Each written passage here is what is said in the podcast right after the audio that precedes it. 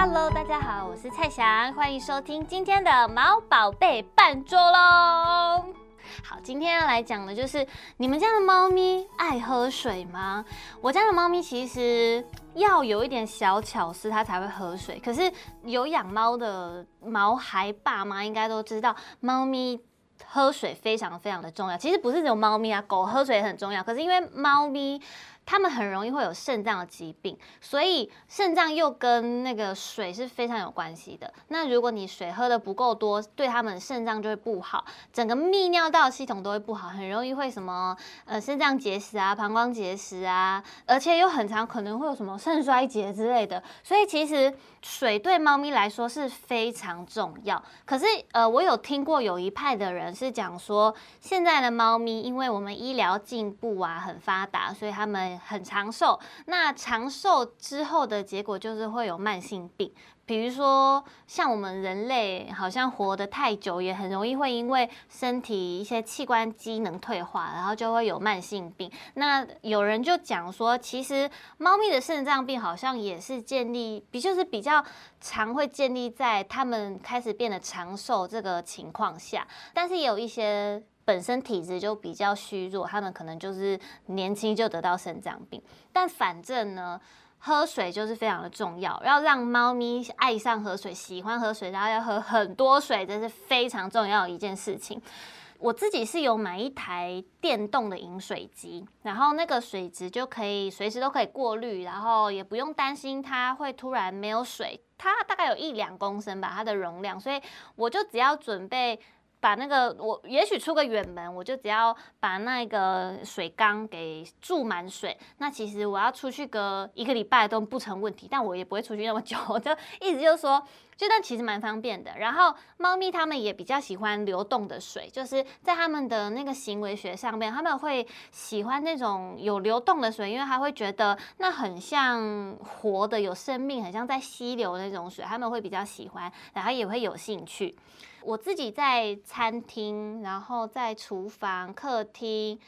书桌，例如我的神桌上面，我都有放水杯，他们就会去喝那个水杯，因为我就想要让他们走到哪都可以喝水，我不想要让他们觉得喝水还要特别跑到某一个地方，好远哦，好懒惰什么的，没有，我就是任何地方都给他放水，然后他们到哪里都可以喝到水这样子，因为猫咪他们就是。很多自己的想法，所以你没有办法改变它，你只能自己改变，知道吗？猫咪，你就只能自己改变。然后有时候，有时候我就算放在那个佛堂的水哦，它也不要喝，它就是要喝我那个拜拜佛的那个杯子里面的水。但我能怎么办？我就觉得算了啦，你爱喝就喝啦。如果神明真的有生气的话，他半夜就会去打你屁股，你就会知道不能喝。但目前也都没有，他就是一直喝啊，就爱喝那个拜拜的水，我也不知道为什么。反正就神明没有意见，我就也没有关系。那除了我刚刚说的那些广设饮水站，其实我还有一个特别的好方法，就是给他们吃罐罐水。罐罐水是什么？就是因为他们很爱吃罐头。我我们家。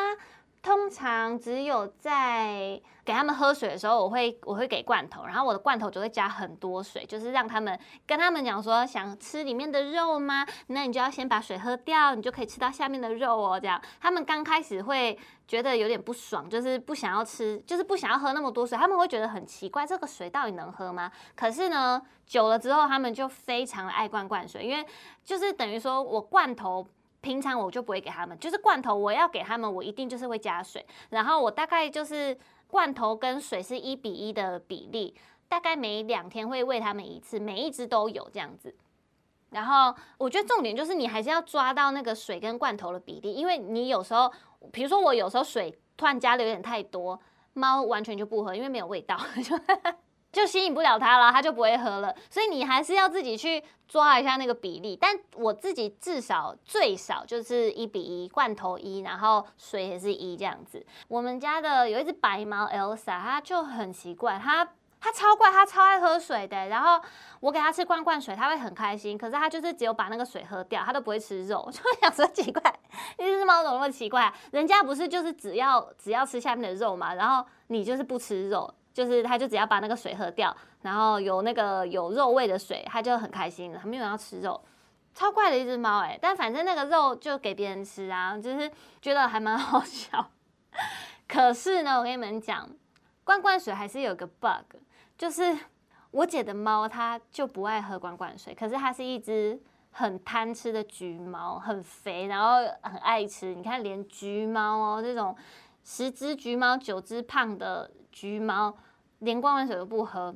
就是它只要加一点点水，它就会。它就会不开心，可是可是又不可能不给它喝，因为它每次我每次带我的狗回去啊，然后我狗第一件事情，它现在都知道，它第一件事情马上就是走去罐罐水的地方，然后把它全部喝光。然后我姐猫在旁边看，这样，然后我姐就会生气，她就说你不可以再偷吃我们的罐罐水。然后我就说啊，你们自己的猫又不吃，那就给我们吃啊，你不吃还不是丢掉这样？反正呢。就是有这个 bug，所以我们那个时候就绞尽脑汁想说，大完蛋，这怎么办？因为我们没有没有办法再给他一些，我们觉得这已经是最棒的方法，结果他连罐罐水都不要。后来我姐她就自己去那个，她又去那个宠物店去逛逛逛，然后她就看到了一个什么宠物餐包，主厨严选鲜餐包系列，它其实就是那种方形的那种餐包，就是那个铝铝装的。一份就是一次的量这样子，重点是它很像罐头，很像肉泥，但是它我觉得它有点介于两者之间，它就是比较比较新鲜，然后看得到那个肉的条状那种。重点是它里面的含水量是高的，因为有些罐头它可能含水量没有那么高，可是这个主厨严选鲜餐包，它的水是本身的含水量就不错，但是因为我就是很贪心，我就会再加水这样。只是我们就是水就不用再加的比之前那个纯罐头来的多，或者是说。你你其实猫咪真的很挑嘴的话，你其实不加水也是 OK，因为我觉得它那个餐包本身就是湿润的，就是我自己觉得它已经蛮蛮 OK 了，蛮可以补充水分这样子。可是它就算是多加水，猫咪都还是可以接受。我不知道这是怎么办到的，是特别香、特别好吃吗？不晓得，就是神奇的地方。所以如果你们也有就是那种不喜欢喝水，然后连罐罐水都不喝。的小猫咪就可以吃看看这个主厨严选的餐包，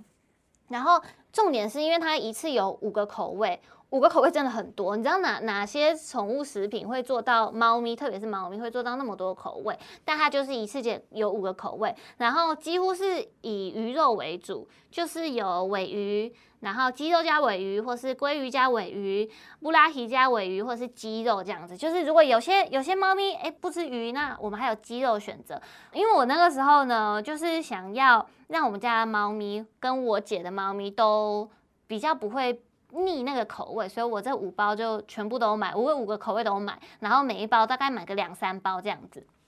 就很多选择。而且因为它重点是它是台湾制造的餐包，产地直送，我就觉得哎。对我来讲就会很新鲜，然后你知道很多，你们可以自己去看，有些台湾自己制造的宠物食品反而卖得很贵哦。我就会想说，坏到底坏？就明明明明没有那么多的运送的费用，还又不用坐船，又不用坐飞机，到底为什么那么贵？可是我觉得，我觉得这个主厨严选的鲜餐包，它的价钱是我可以接受，是很可以接受那种，就不会像有些真的是你会觉得它的食材也没有特别的高级，为什么？一个罐头要卖到七八十块，七八十块超贵的，比人吃一餐都还要贵。我就这个我就没有办法接受。可是我觉得主厨严选它这个餐包，我就还蛮可以接受。我觉我觉得很棒。然后重点是哦，它里面是有添加猫咪必须的氨基酸，呃，有赖氨酸跟牛磺酸。那它其实是对猫咪非常重要的氨基酸。氨基酸就是比较小一点的蛋白质。然后，呃，牛磺酸的话，它主要就是可以帮助脑细胞神经的延伸，可以传递讯息，然后视力、听力、心脏功能、免疫功能都可以有帮助这样子。然后狗狗的话是可以用别种氨基酸自己合成为牛磺酸，可是因为猫咪的转换率比较差，所以针对猫咪都会特别的直接就补充牛磺酸，然后我们要才能够达到它身体功能所需的含量。然后这边帮大家小小的科普一下，其实，在早期的宠物食品是不会特别添加牛磺酸的，所以那个时候有很多的猫咪就出现心脏或者是其他功能的衰竭或者是退化，所以那个时候才慢慢意识到这个问题，就才规定说，那猫咪的主食一定要添加足够含量的牛磺酸。可是这是主食，但是在副食品，就是在呃，比如说非主食的罐头或是零食就没有这个规定。所以如果这些非主食的罐头或是零食没有添加牛磺酸，其实我们都不太建议作为猫咪长期食用的主食，就是你只能把它当做一个副食品、一个零食，你不可以把它当主食，或者是说你要给它吃也 OK，可是你就是要再自己再帮它额外添加牛磺酸这样子。那我觉得很棒，就是因为主厨严选的餐包，他们就有自己有添加牛磺酸，所以你其实不用担心什么牛磺酸含量会不足啊，就是它其实 OK，就是或者是你想要给猫咪吃零食，它其实也是也都是营养的，它营养都是足够的，你不用。担心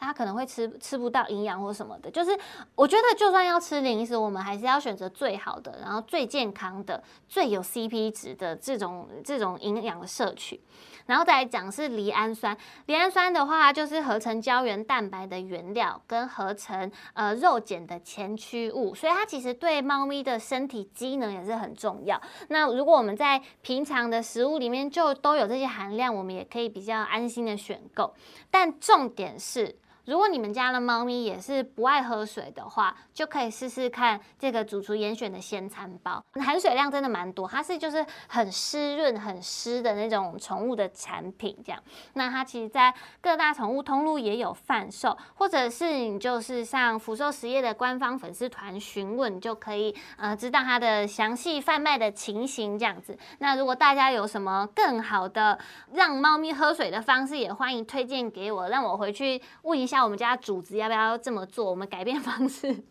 所以，如果大家有什么其他的想法，也欢迎在影片底下留言。那特别是针对不知道怎么喝水就觉得很苦恼，猫咪都不喝水的家长们，就是你们可以试试看这次的主厨严选鲜餐包。那如果有任何问题的，欢迎跟我们联络哦。下次见，拜拜。